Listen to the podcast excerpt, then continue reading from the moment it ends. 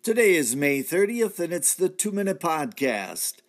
Nehemiah chapter 13 says, Why is the house of the Lord neglected?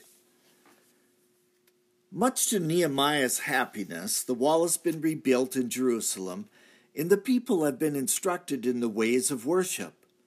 For an unknown reason, Artaxerxes recalls him to Susa, and the dedicating of the wall will have to wait.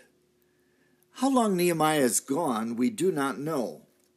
We do know that the stay is long enough for the people to forget their covenant, desecrate the temple, violate the Sabbath, and marry foreign wives.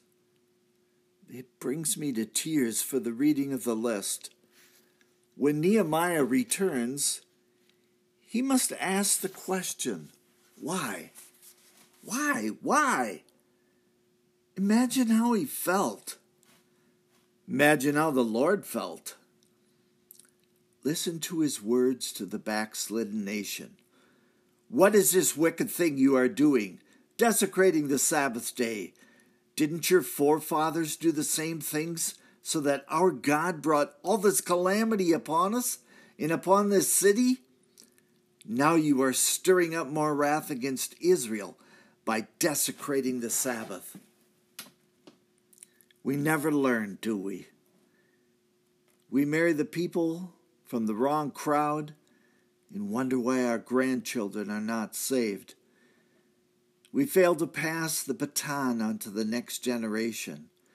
We stop going to church and wonder why we have no witness we attempt to carry on spiritual commerce with the unconverted world.